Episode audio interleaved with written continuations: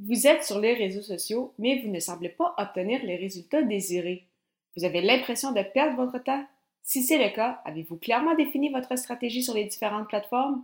C'est le sujet du jour. Les médias sociaux en affaires est votre rendez-vous hebdomadaire pour en connaître davantage sur les différents réseaux sociaux et les plateformes de création de contenu dans un contexte d'affaires. Chaque semaine, je, Amélie de Rebelle, répondrai à une question thématique qui vous permettra d'appliquer concrètement ces conseils pour votre entreprise. C'est parti!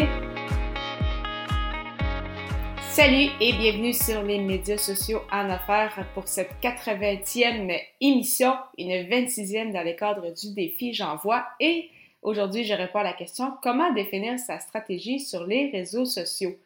Donc, premier point très important, c'est de bien définir votre ou vos personas, soit votre audience cible. Alors, j'en ai parlé très souvent, entre autres à l'épisode 6, où vraiment, j'expliquais, je vous donnais des astuces pour bien définir votre persona. Donc, si vous n'avez pas eu la chance de l'écouter, simplement vous rendre au aimeedelabel.com/E006. Donc, oui, quand on parle de définir le persona, on parle bien sûr de lui donner un nom, c'est quoi sa démographique, mais encore plus, il faut savoir en fait c'est quoi ses défis, c'est quoi qui le ou les tracasse, c'est quoi dont il a besoin pour justement s'accomplir, réussir, dans sa vie personnelle, dans son entreprise, etc. Donc, c'est vraiment important de bien définir qui est votre audience cible, ces fameux personas-là. Et en sachant cela, vous allez savoir en fait quel type de plateforme ou quelle plateforme il utilise justement, que ce soit dans un cadre professionnel ou personnel, pour être en mesure de le rejoindre. Dans certains cas, ça peut être uniquement une plateforme. Dans d'autres, il va être sur différentes plateformes. Donc, bien évidemment, votre stratégie va dépendre de qui vous tentez de rejoindre et ça va également définir quelle plateforme en fait utiliser ou sur lesquelles porter plus d'attention. Par la suite, une fois que vous avez défini votre persona, quels sont vos objectifs? Et quand je dis quels sont vos objectifs, c'est vraiment quels sont vos objectifs.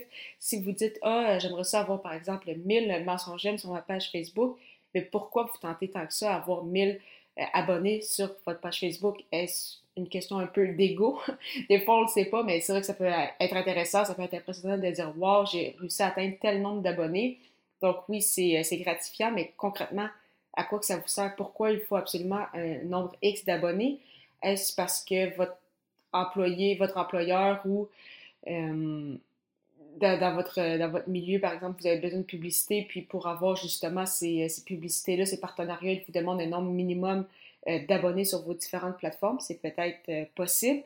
Sinon, est-ce que plutôt que d'y aller en termes d'abonnés, est-ce que ce ne serait pas plutôt de faire des ventes, de vendre vos produits, de vendre vos services? Peut-être c'est que ce serait plus au niveau du recrutement d'avoir un nombre X de nouveaux abonnés, de nombre d'employés. Est-ce que ce serait justement combler des postes à l'interne? Ou sinon, si vous êtes une firme de recrutement, ce serait peut-être de combler, par exemple, 50 emplois au cours de la prochaine année. Donc, en sachant vraiment c'est quoi vos objectifs précisément, facilement calculables, ça va vous permettre justement de calculer ce fameux ROI, donc le fameux retour sur investissement, et surtout, en ayant vos objectifs en tête, ainsi que votre persona ou vos personas, c'est que vous allez savoir quoi rédiger comme publication pour atteindre justement ces objectifs.